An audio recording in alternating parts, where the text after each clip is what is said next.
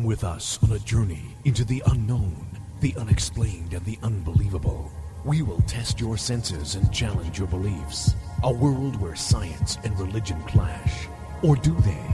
You will meet real people and hear real stories, but you will not believe. You will witness strange sights and hear strange sounds, but you will not believe. This is the New England Ghost Project. Welcome to the. Good evening, everyone, and welcome to another episode of Ghost Chronicles Next Generation. I am Ron Kolek, your host, the gatekeeper to the realm of the unknown, the unexplained, and the unbelievable. New England's own Van Helsing guy. Guy, guy, guy. And with me, all the way from the land of East Bridgewater, is the blonde bombshell herself, Miss Ann Carrigan. Well, good evening. Hello, everybody. Merry early Christmas. Yeah, Ron, well, you're way you're way too calm. This way, this is well, you know, I'm drinking eggnog with chlor in it, so There you go. I'm All chilling. right. I'm That's chilling. why he's so laid back. I'm chilling. Anyways, Maybe you should uh, have that with every show. yeah, we should. We really should be plastered for every show. Yep.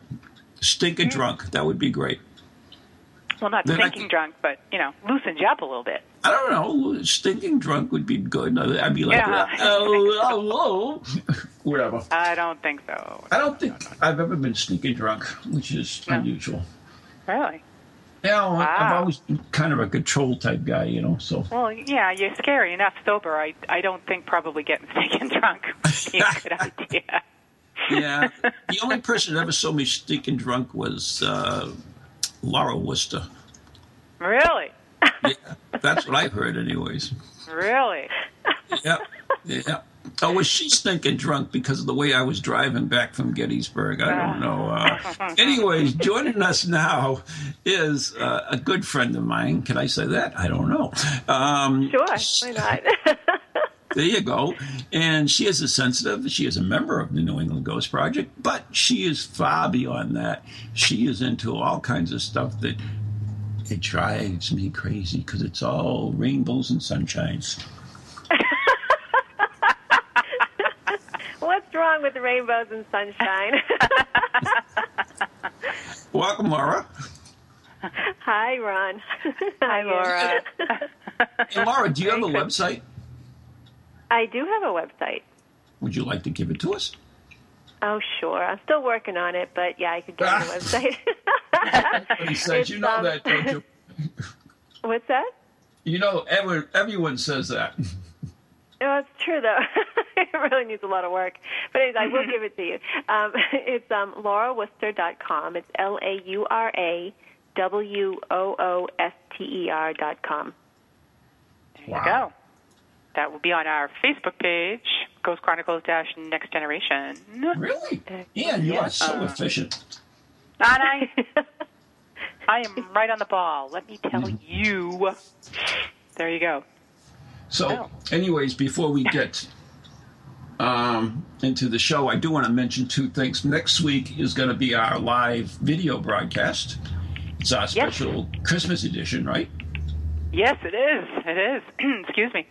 Um, oh, we get all kinds of things, fun things planned. All kinds of surprises. Oh yeah.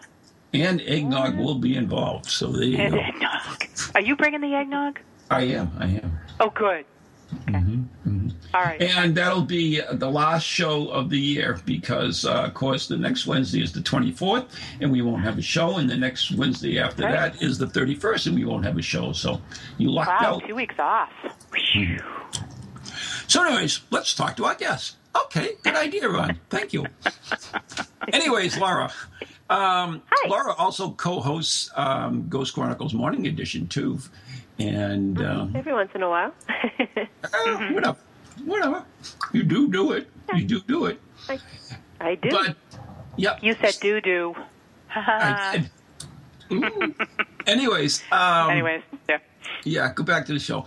So, anyways, Laura, I mean, I've known you. I met you for the first time at Elizabeth Foley's uh, Reiki uh, class. You and I took it together, and then we, we found out we Yeah. had some things in common. And um, I watched you grow over the years and, and become the person you are now, for better or worse. And uh, I, you know, it's been a long journey for you, haven't it? It has. It's been a great journey, actually. Yeah, it's you know, I've, um, I sort of consider my spiritual journey journey starting about ten years ago. Mm-hmm. So, how long has it been since I've known you? I have no clue. it's probably been at least five years, right? Okay. so probably, I'm It's easy. been a long- a long- whatever you tell me, I'm fine. He's so old, Okay, he just sure. loses track. He loses track of time. So you have to forgive probably about five years ago or so. So you've you've been on like half of my spiritual journey, pretty much. Yeah. I've been like the spare tire.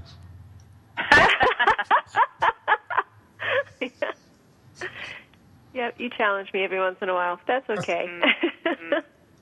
Challenges me every day. But anyways, let's, I digress. So, hey, thanks, Anne. Um, so, anyways, um, I mean, what led you on this journey? Do you think? I mean, first, how did you realize that you had a journey to to complete, and um, what what you think led you on it?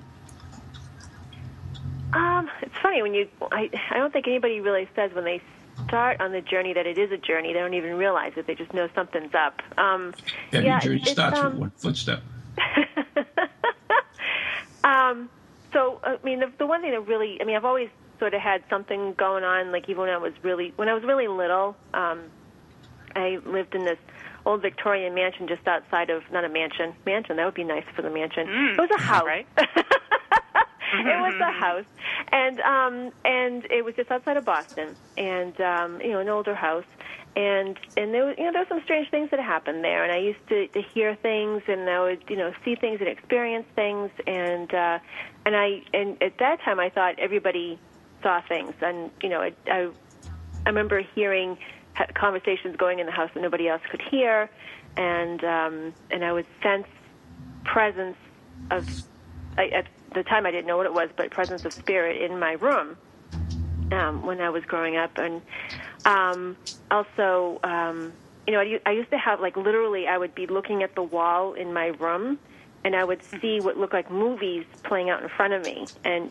there would it would be like a scene from the following day, and then it was like you know, and, and I would experience the same thing the um, the next day. I would see it um, happen in front of me. So um, things like that. But I never really thought much about it. And um, I, although I did have a, a tarot reading when I was about 11 years old, and uh, Really? and I, you know, and I think you've interviewed her actually. Um, she's from from Salem. Uh, I can't. Oh my gosh, my brain just completely went out. Who was it? Um, she she still works in Salem.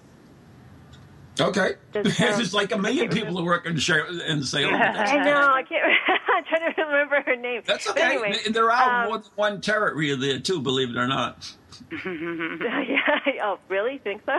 but anyways, I think she. I think she works at Christian Shop. But anyways, um, so she's been she's been doing it for years. But um, so anyway, she told me I should I should um, uh, study psychic development, and at that age, I really didn't know what it was. You know, I had no idea. So you know, fast forward, you know, to about ten years ago. I'm 45 now. Okay, um, I had um, a, you know an unusual experience where I started hearing someone talking to me, and it turned out to be someone in spirit who's connected to the family. Um, so I had no idea. I'd never met this person. So um, it really got me. I, and once something like that happens, and you either think you're crazy or there's something more to this. Uh, I, could- you know, there was two roads I was looking at here. I wasn't quite sure which one it was. Um, maybe a little bit of both. But um, I uh, started, started this journey of trying to figure out what this is all about. I didn't know, like I'd watched John Edward on TV, but I, I was fascinated by the work he did. Um, you know, I've always been kind of interested in in ghosts and things like that, but I never really understood what he did. And um, finally, and then I the basically the during this whole time after about a week or two after um, this experience that I had, I sort of one of his books kind of found me, which is kind of I understand like pretty typical now. Um, things just kind of come into your life at the right time. and I started to understand what was happening here. That spirit was talking to me. So um, that started a big journey of me, um, you know, taking classes, reading tons of books. I have three bookcases full of books now of everything that has to do with psychic development and talking to spirit and um, every and energy and things like that. And uh, who would have thought that you know ten years ago I'd be where I am today? So Wow. anyhow. If when you're embarking on a journey like this, like as you said, when you were 11, you had no idea. Um, Yeah. What's like? What's the first step? How do you go about it? Uh, you know, how do you get introduced to it?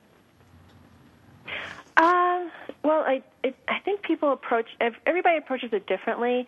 Um, the way that I had approached it was just um, more of self-preservation because I wanted to understand what I was going through.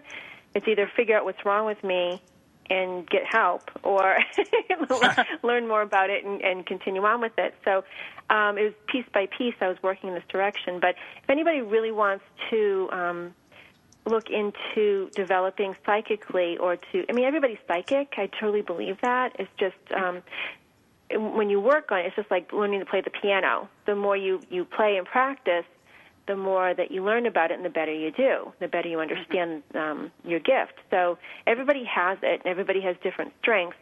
Um so it's it's just kind of you have to kind of play with it. I think it's fun actually um, to develop your psychic psychic abilities, and there's all kinds of games you can play. I know that um, Ron and I have talked about the Zener cards; those are Yep. fun. Um, things like that, and just uh, you know. Um, try, you know, imagine what you know, if you get the newspaper in the morning. What what's a word that's going to be in the headline of the newspaper in the morning, or what you know, things like that. Anything that can you can have fun with and test yourself every day. It's like a muscle. If you don't use it, you're not gonna you're not gonna grow it. So it's basically it's very simple. Oh. Okay, because I think sometimes people, you know, may feel that way, but they don't they don't know how to go about it. And yeah. and, oh, you know, I absolutely. think yeah. yeah. So, so that's It is- that's it a is, good uh, answer. what are these A lot of people Zener cards. Yeah, What's that? the, the cards. Zener. The Zener cards. They yeah, they're just um, they're a set of five cards, and they have different simple symbols on them. Oh, and you okay. can just Yeah, we used, over we used like- those at uh, Spirit Quest last year. They're developed by the Rhine Institute. Um, Uh-huh.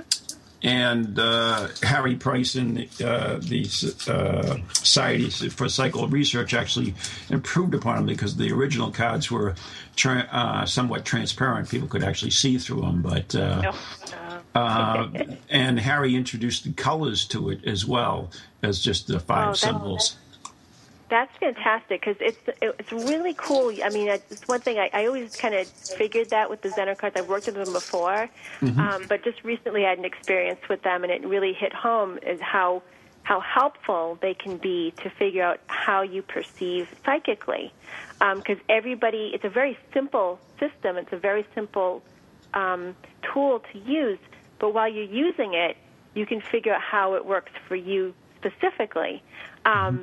for example, I you know was in a, in a class and we had kind of started. We did a, like a warm up exercise where we each had our own set of Zener cards, and one person was the sender of the image. The, the person that was receiving couldn't see the image on the card, but the mm-hmm. person sending it could see it. Now, these were all different colors. Each of the symbols, not only was there a different symbol on each card, but each symbol had their own color. Mm-hmm. And ah. Um, so the person that was sending the image to me, um, I found that I found that I wasn't seeing the image of the symbol. I was seeing the color rather than the symbol. We did the exercise twice, and I did far better when I said this color rather than the symbol. Um, And she was more visual as far as she, she could see the symbols much better than I could, and so she got she did better with the symbols. So, um, and also some people find when they are doing the Zener cards that they may get the card that comes after the card that the person is trying to send to Right. them. So they're more, um, uh, with uh, yeah, precognitive. You know, they're more they're more likely to see Oh. what's going to happen in the future rather than what's happening presently, and what's what's more less maybe less psychometry as well. But so it, you could, it's very subtle. these little things that you can figure out with these cards. But some people get really frustrated, like, oh, I can't do this. I'm not psychic at all. I'm like, no, no, no. Think about it. You know, keep track of it. What is and, and compare it and just see is it are you precognitive? Are you are you more color based? I'm real color. I I do a lot with color in my readings. Um, I tend to see people's colors and their auras, so I'm very color based. Um, and some people are just very black and white visual. Some people can Right. almost like feel the symbol rather than seeing it. So it, it's and some people might actually hear it. They might actually hear circle, or they might hear, actually hear square in their head. Those people are a clairaudient, you know. So um, so everybody's got their strengths. They just got to figure out what it is. You know, it's just just like the physical strength. Some people have better eyesight than others, and some might hear better than others, and, or they, you know, um, they might have a better sense of smell than others. Just like that, psychic senses are very similar. So. And the the uh, Rhine Institute did a lot of research, and, and but unfortunately, the, the, the cards themselves are flawed. They're still good for exercises, but uh, Oh, the great. they they found out that you know that people, uh, for instance, if th- there are 25 cards in a, a deck, and a run is 25, so they found out that a certain number. Uh, people can do fine, but after a while they lose their concentration and their their scores will go down um, because of you know the just the, the sheer length of doing it. Uh, they also found out that there's a thing called the goat sheep effect, where uh, uh, the the goats are actually people who really don't believe in uh, the uh, ESP, and the sheep are ones who did believe in in the uh, sheep uh, tend to do better because they're more acceptable, whereas they they believe the goats are, are less acceptable. So it's not that they can't do it; it's just they don't want to do it. They actually uh, prevent themselves from doing well uh, subconsciously. Well, that, can, that can happen, but it also can happen the other way as well. Um, I've been to many different types of psychic development classes where people who didn't think that they had a psychic ability whatsoever have done far better than some people who felt that they did.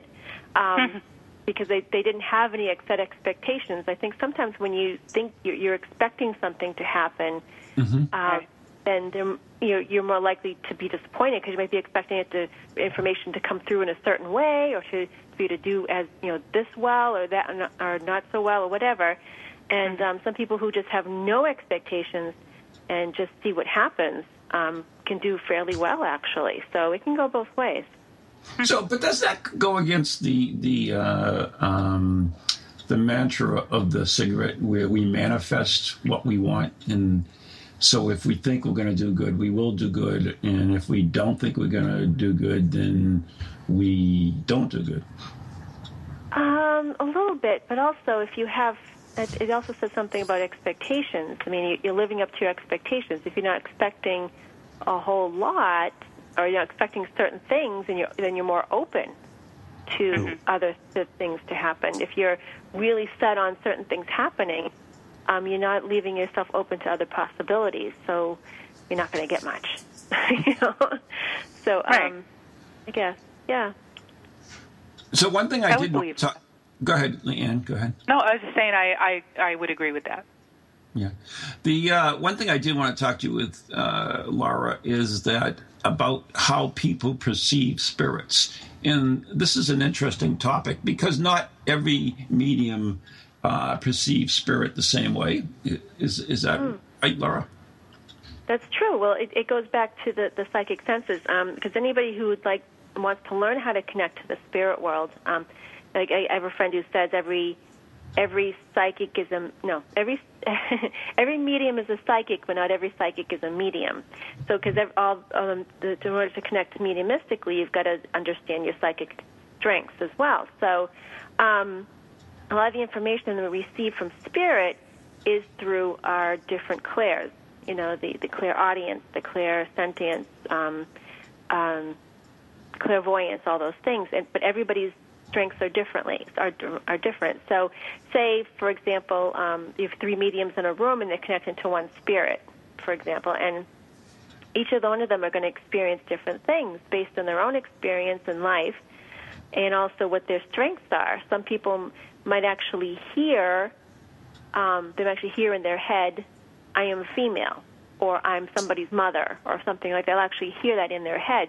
Some people will feel that there's a mother or a female in the room, and someone actually might um, just know, oh, there's a female in the room.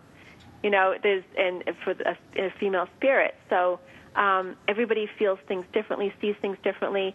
Um, I, for example, I rarely see like I'll see people's energy. I'll see like I'll, I'll actually see their energy around them, but I'll see the colors of their aura in my head. Um, same with spirit. I rarely see spirit outside of my head. I see it in my head, as in my mind's eye.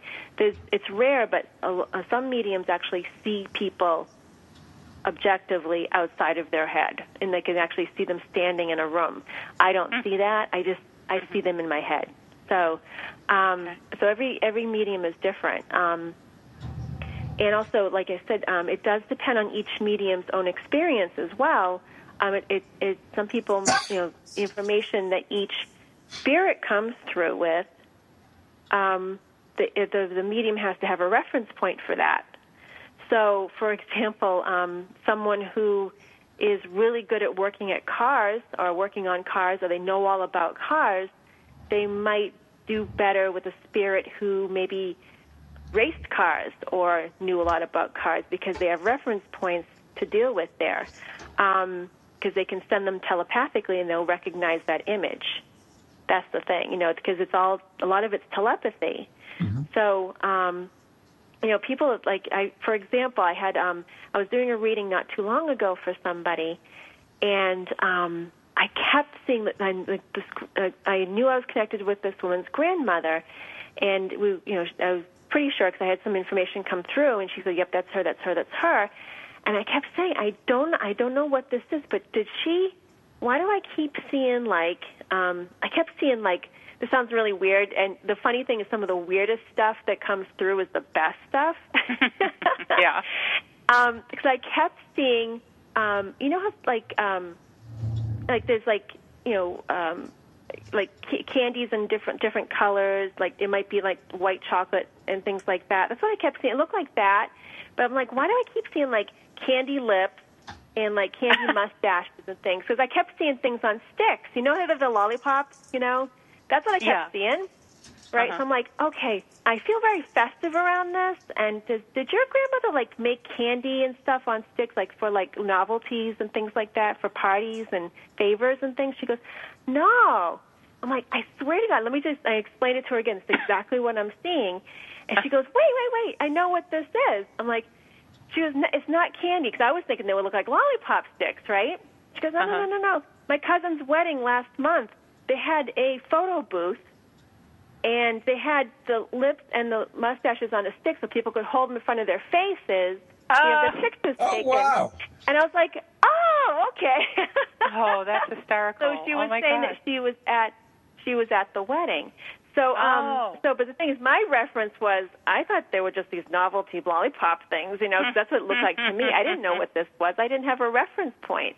So right. that's just an example. Um, so it's always the best. Like, so telepathy, she telepathically, her grandmother was showing this to me, and I didn't right. know what she was showing me. That's so, funny. um, so it just kind of shows you how how as mediums we have to, we you know we kind of learn as we go along um, what they're trying to show us. So. Mm-hmm. um, That's yeah. so funny. What a, what a great hit. She must have been like, "Holy cow, that's an amazing," well, you know.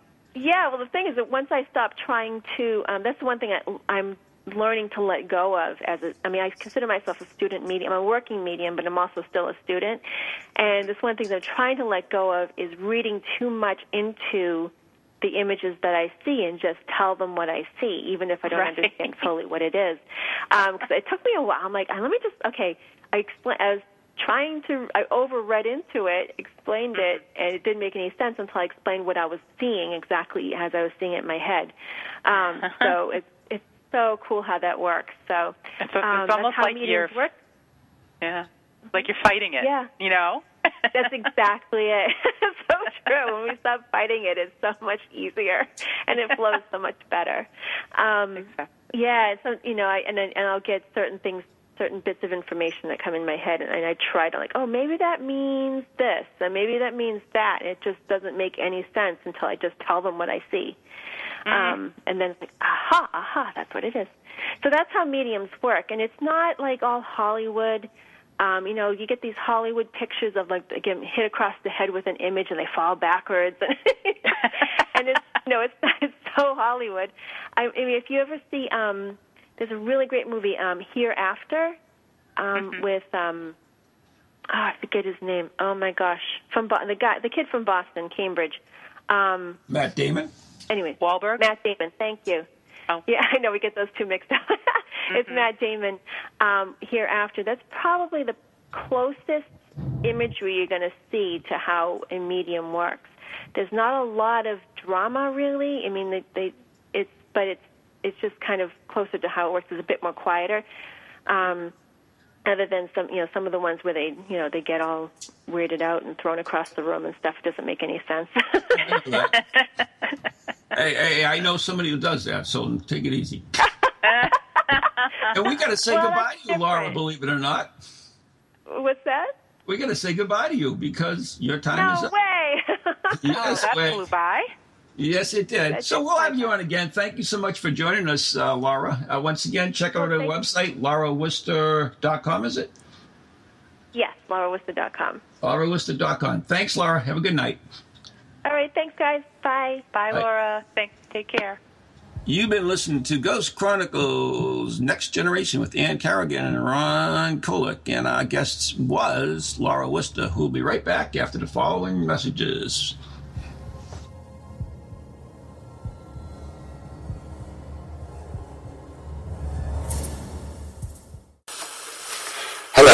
Hello, can you hear me? My name is Harry Price. I am speaking to you via the medium of the Ghost Box. Many of you will know I carried out the first live radio broadcast from Haunted House way back in 1936 for the BBC. Now, thanks to the wonders of modern technology, I am still able to keep abreast of 21st century ghost hunting by listening to Ghost Chronicles International on TogiNet, ParaX Radio, the Ghost Channel, and even on something called a podcast. Two splendid chaps host it. One is an American who calls himself New England's own Van Helsing, although I have discovered his real name is Ron Kolek. The other is Stephen Parsons, and he's a paranormal scientist. Well, mustache, I'm required elsewhere on something called a K2. But don't forget, I'll be listening in every Tuesday from 8 o'clock in Great Britain and 3 o'clock on the American Eastern Seaboard. I trust you will join me there.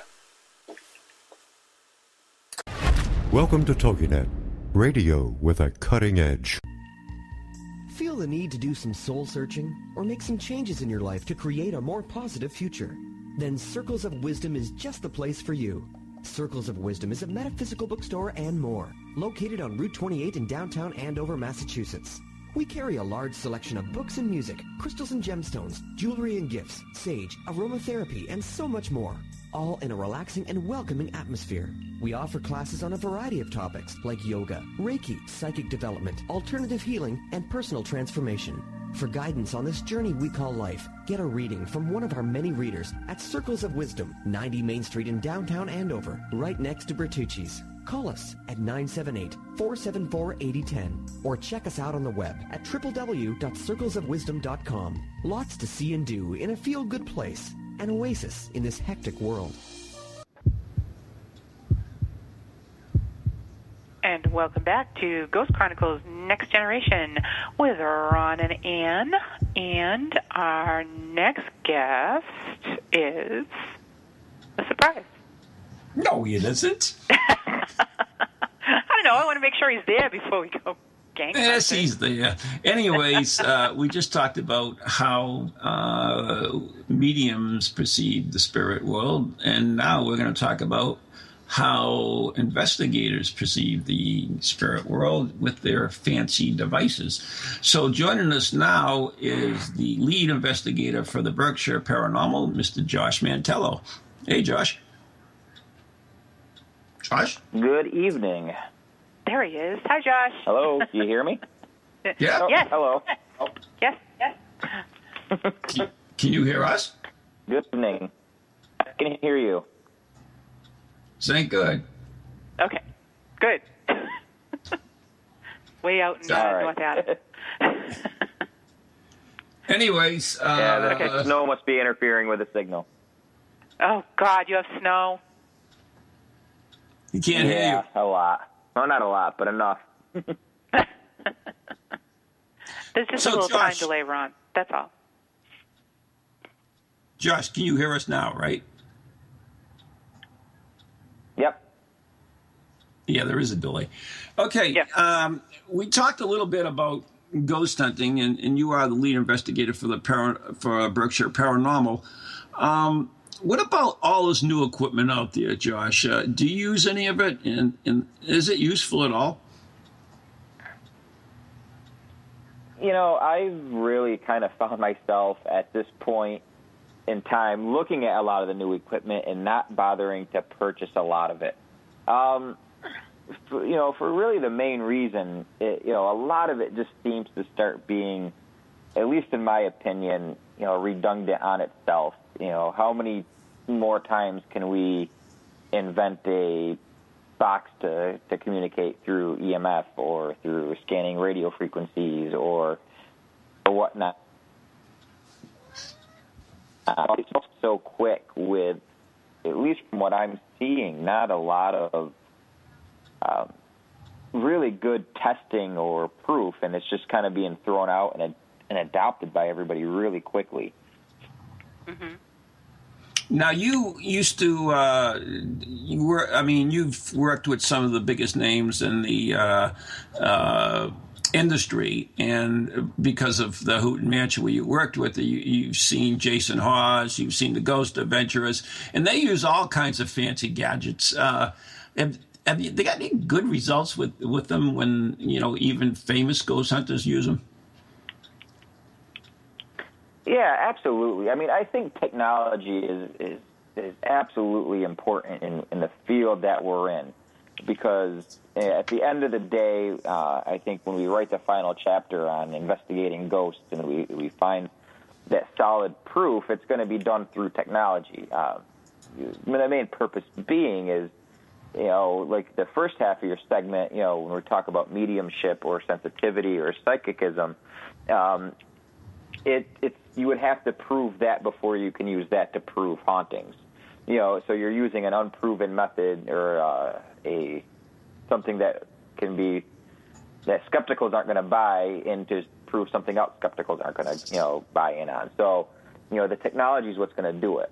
You know, so and I've seen some fantastic things. I mean, you know, you really it's tough to to debunk, you know, what a, a good infrared, you know, uh, FLIR camera can produce, or you know, some of these more high-end, you know, electromagnetic field sensors, or and um, oh boy, it's kind of they're they're like the the pods that can sense the minute uh, movements of of the of the floor and the magnetic fields around them. So things like that. I mean, very very important. I think in, in eventually creating a a scientific experiment of sorts. You know, of using it as, to use to, to use a scientific method to prove and disprove what's happening in these locations. And I've seen a lot of great results from some of you know some of the more popular ghost hunters that I, I, I've you know been in at least you know a few circumstances with a with the most of them. So, it, do you think uh, we are, you know, we are looking in the right direction to find proof or existence of ghosts or spirits? I, uh, I mean, we I think you know we have the, a good idea of what we're looking for and how we're looking for it. So, you know, it there's some sort of energy, there's some sort of force, there's some sort of something that is creating the anomalies, that's creating the experiences, that's creating the, the visual effects and the, and the feelings people are getting in these um, renowned and, and well documented haunted locations. So, you know, a lot of the equipment and the, and the stuff we're using nowadays is some form of energy based, whether it be K2, EMF, uh, REM pods. You know, they, mm-hmm. they're all measuring, you know, electromagnetic fields, distances in the, the, the just the field around the Earth in general. You know, and then on top of that, they're also looking into the light realms that we can't see. You know, whether it be the infrared or ultraviolet that our eyes can't see, maybe is actually there. You know, standing right next to us. So we're definitely looking in the right direction. It's just, you know. I think we we need to find out what it is we're actually looking at a lot of the times. I, I think that's the problem. And uh, we had a gentleman from the UK on Ghost Chronicles International just yesterday, and he is an inventor of, of equipment and stuff. And Steve Parsons, my co host, brought up a good point. If people see ghosts with no equipment, why are we looking in the infrared range or why are we looking in the ultraviolet range? And by the way, the ultraviolet, and you guys, uh, a member of your team, I remember, was the first that, I know of to, to work in that ultraviolet range. So why are we, if people are seeing ghosts with their own eyes, why are we looking in the UV and the IR ranges? You know, probably just rule out any and all possibilities, you know, and, and I think that's why, you know, Scott, who was, you know, on my team, was that, you know, you know, when we first got into this, you know, everything infrared, infrared, infrared, and, you know, well, what about the other half of the spectrum? You know, what what was it that made us, you know, look towards the infrared for, you know, on everything? It is a little bit of an easier form to work with, but it doesn't mean there can't be anything there. And I think a part of it too is though, you know, at least in my in my perspective is is animals and other creatures can see out into that wider. So it could just be something that you know we weren't meant to see. You know, whether it's meant to see by by um, natural design, you know, or not, but the animals are. Uh, you know, that's a question I can't answer, and I don't think anybody else really can answer at this point. But you know, I think that's why we're looking there. There are times, you know, you have a duck that will, you can tell a duck something, but it's not there. Is it? The the animals can see into that realm, and maybe they're catching up on it. So, you know, we how are we going to to look in that realm? So that the technology's you know available now for us to do that. Mm-hmm. Now, I have I have a question about the ultraviolet. I have never worked with that uh, on an investigation, and can you just explain that a little bit to me? Yeah, good luck. It's it's really no different than, than working with, with infrared, but it's um, the problem is is the lighting, you know, and it's it's a light that's a little bit more visible to us. So when you're working with like infrared and infrared cameras, you really don't see anything. Um, it, it, really at the end boils down to you know using the right filters. But what we were doing is we actually had a, a lot of black light, um, you know, in in one room ultraviolet filters. So in trying to see what we could capture that was either reflective or creating its own ultraviolet light within um, within a specific room. Mm-hmm. Uh, Yeah, okay. when when you first started doing that, I thought it was uh, rather odd because I, I, I it, my thought was that the spirit always dwelled in the infrared range. And uh, working with Brian the monk, who uh, taught me infrared photography, he got some astonishing infrared pictures back on film in those days. But uh, that being said, too, the, the spiritualists uh, actually said that spirit prefers red light. Uh, and they were told that by the spirit, supposedly. So uh, that's always where I've tended to go. Uh, so, the, as far as the ultra UV, uh, I'm not sure of my own personal uh, uh, beliefs whether it's it, it's valid or not. Uh, but whatever, that's just me. Well, it's just, Yeah, it's just it- another we take had on really it. mixed results with it. Mm-hmm. Yeah. But you know, you got to try and rule out every possibility. You know, and Sure. and that's what we try to do. You know, as as much as I've really changed, I mean, you know, my point of view on investigating from ten years ago to now has, has really changed. Um, you know, I was, uh, you know, ten years ago when I first started in those first kind of half decade, I was very scientific on every approach that we did, and I've really laxed on some of those scientific beliefs and approaches in my investigating in the last five years. But you know, I still try to, you know, live by a good chunk of those rules. You know, and, and in those times, we really wanted to rule out every possibility. You know, and you know, because for me, it at the end of the day, I want to be able to approach everything I have and and, and collect my evidence and, and hand my evidence off to whoever wants to analyze it and review it and say this was really well documented and we can't find any loopholes in it. We want it, we really want to present the case. So when Mm-hmm. I really write it down and I put it together, I want somebody to be able to say you really did uh, you know exhaust every option. Right. One of the interesting things that Josh did, and he did this many years ago, uh, he actually looked at the orb phenomenon and uh, did a lot of research on it and and uh, try to explain a lot of the stuff, which was good. I mean, you took some crap for it too, but uh, uh, from the mob lovers. But uh, but anyways, uh, you know, I thought that was interesting because you went and you spent time researching and putting it together, and I, I always found that uh, very intriguing, uh, Josh. So, I mean, what what made you do that, for instance? Uh, why, what made you get involved in that? Why why look at it so extensively? Well, it it it was and still is probably one of the the hottest debates within the paranormal world is you know orbs and whether they're ghosts or not ghosts or or what it really is in a picture and what's causing it. Um, now, I had a, a photography background going into you know my my investigating and you know and, and really realized that you know, there had to be some sort of logical explanation behind these. So I kind of took it as, you know, what was going to be my my forte. You know, and the biggest thing that I always consistently heard when anybody tried to uh, pass off or, or give me some sort of proof via orb was the placement. And, and it was always, well, look at where this orb is. It is on this person's shoulder. It is, it is on you know, it is by their heart, it is next to their head. You know, and the placement of the orb was always, you know, what in turn kind of made them feel it was a spirit. So if some a family member recently uh, passed and there was an orb in the picture near somebody's shoulder, it was the deceased relative crying on their shoulder. You know, it, the placement of it really helped the uh, the story.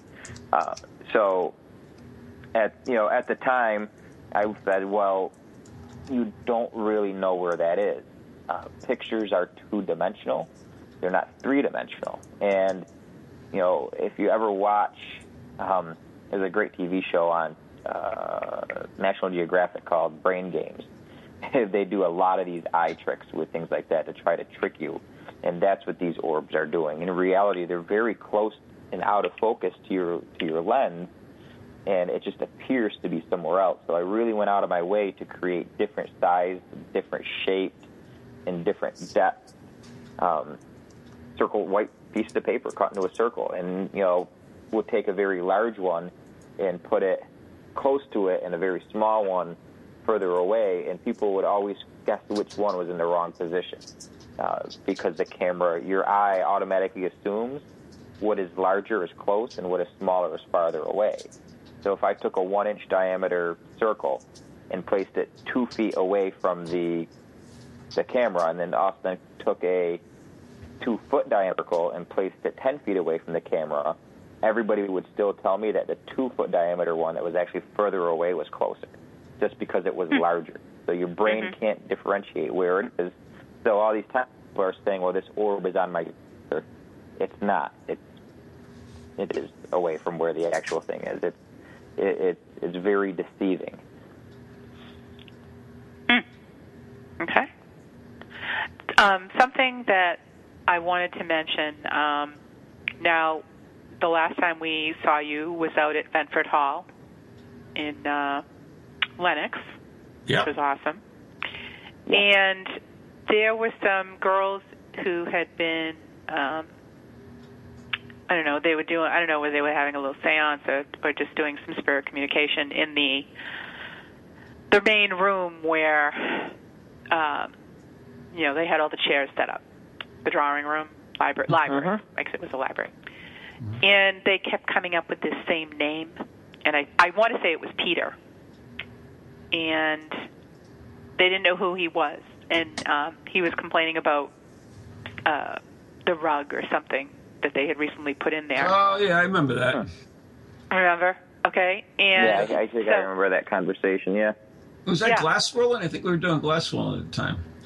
Um, maybe. We were at the end of the night. I, I Yeah. So, what um, I had purchased uh, a book. Um, it was like the history of Ventfort Hall, and brought it home. And a few days later, was reading it, and realized that the person that they were talking about was a photographer. The the name matched up. It was a photographer.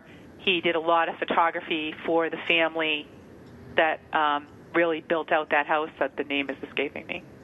Um, but I came across the name. There was a credit underneath one of the pictures, and I'm like, oh my god, that's that's that's the guy. That's the guy who was coming through to them.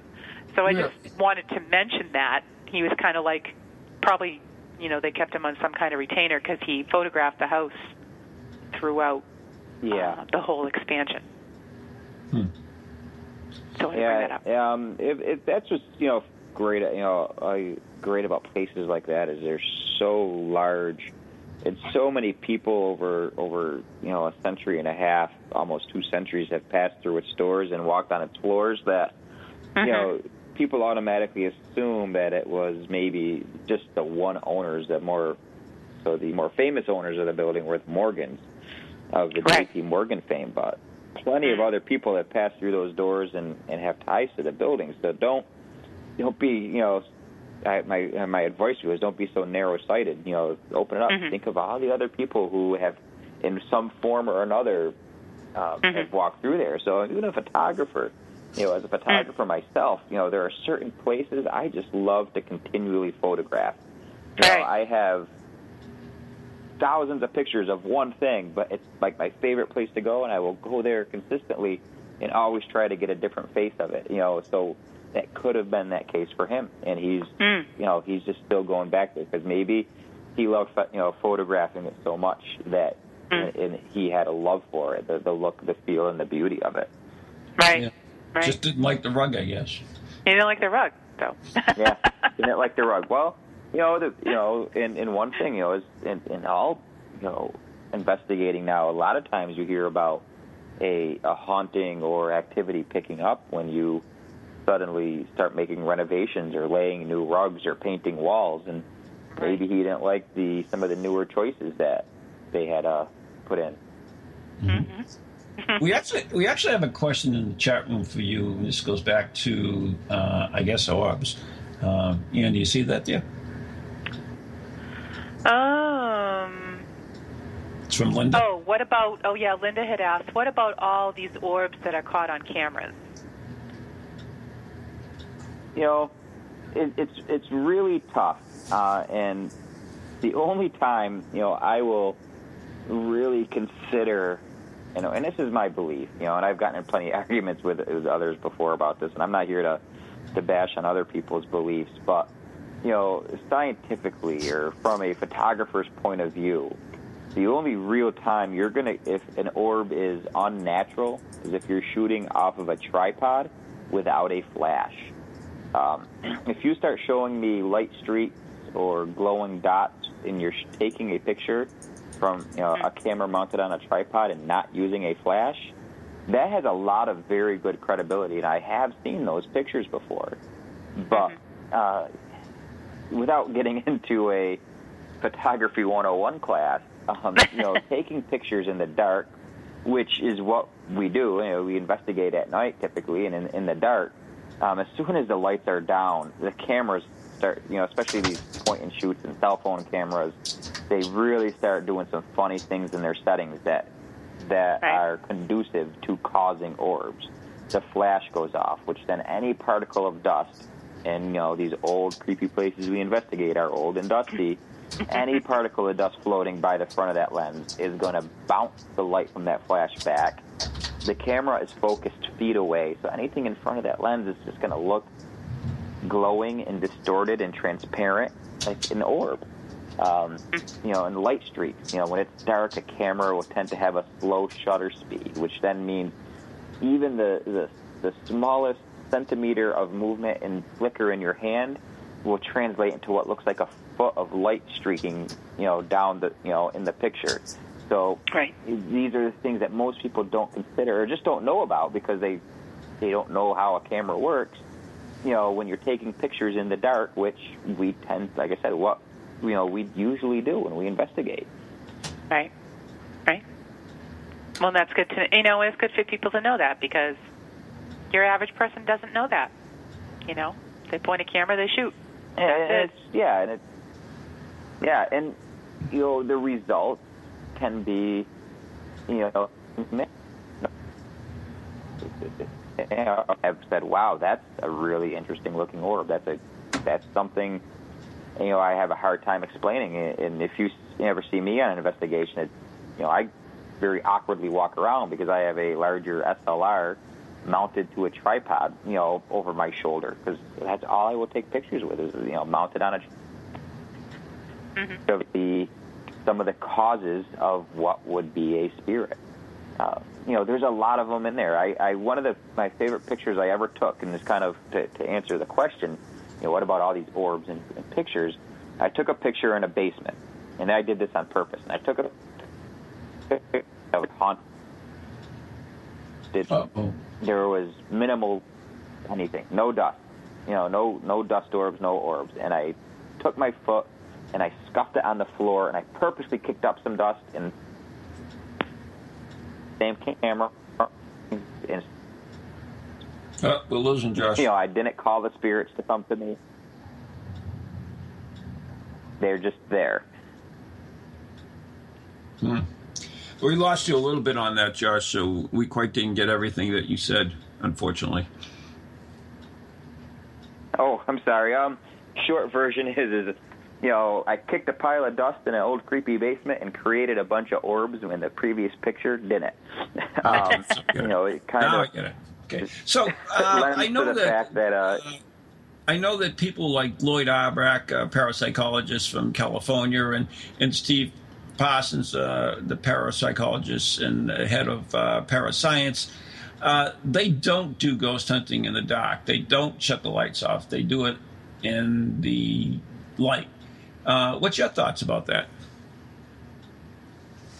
Um, you know, the, right. I mean, there's no reason to believe that a spirit only comes out at night. There are, you know, certain religious beliefs and certain, you know, thinkings that, you know, the spirit world is closer between midnight and 3 a.m. But if I was a nine to five person when I was alive, I very well may be a nine to five person when I'm dead. Um, but the reason for me, uh, and I wish I could remember who who who said this uh, because it was a great quote that I use all the time. I heard it on a radio show late at night one night. It's like a flashlight at dawn versus a flashlight at midnight. If mm-hmm. a spirit is attempting to make itself known, and it's using all the energy it can to just emanate the slightest bit of light for your eye to see, are you going to see that light better at noon or at midnight? Right. Hmm. So, you know, if you take a flashlight and shine it against the wall at high noon, that flashlight's light is barely visible. But if you take that same flashlight and turn it against the same wall at midnight, that light is very illuminating and very bright. So if a spirit is emanating its essence in light, we're going to see it better at midnight than we would at, at noon. Very, very interesting. That was the uh, doorbell, which means Pizza from the Dead is here. So it's time to say goodbye to you, Josh. Josh, do you have All a right. website? To, do you have a website you'd like to give out? Um, you know, you can follow uh, follow me on Facebook, Twitter. Uh, Facebook's my name. Twitter is Burke Ghost Hunter, all one word. But you also have BerkshireParanormal.com. I have J, which is up for another day or two to spend till next month. But BerkshireParanormal.com, or just follow me on Facebook and Twitter. All right, Josh. Thank you so much for joining us. Josh. Oh. It was a pleasure. Okay. I know. Thanks, Josh. Good luck with the snow. Okay, so that was interesting, and that hour just flew by, but it's time to wrap it up. Uh, next week will be the live video presentation of Ghost Chronicles Next Generation, the special Halloween edition, which will no, be Christmas. the same Christmas. thing. Same thing. I know. Same thing. Halloween is my Christmas, so. Different, Yes. different colors. Different colors. Yes, different colors. oh, Nate, we'll miss you next week. Thanks for Yeah. coming by, though. Yeah, we have eggnog. We have eggnog. We're actually gonna have a little party, right? yeah, we're going to have a little party for our uh, our uh, cast and crew, and uh, If you want to come down and join us, contact Yeah. Ann on the page, and uh, we'll let you in as long as you're there before the show starts. before seven o'clock. Before seven Yeah. o'clock. You, you So, want eggnog? time to wrap it up? Goodies. Time to wrap it up Yeah. and say good night and God bless everyone. Thanks for listening, everybody. We'll see you next week.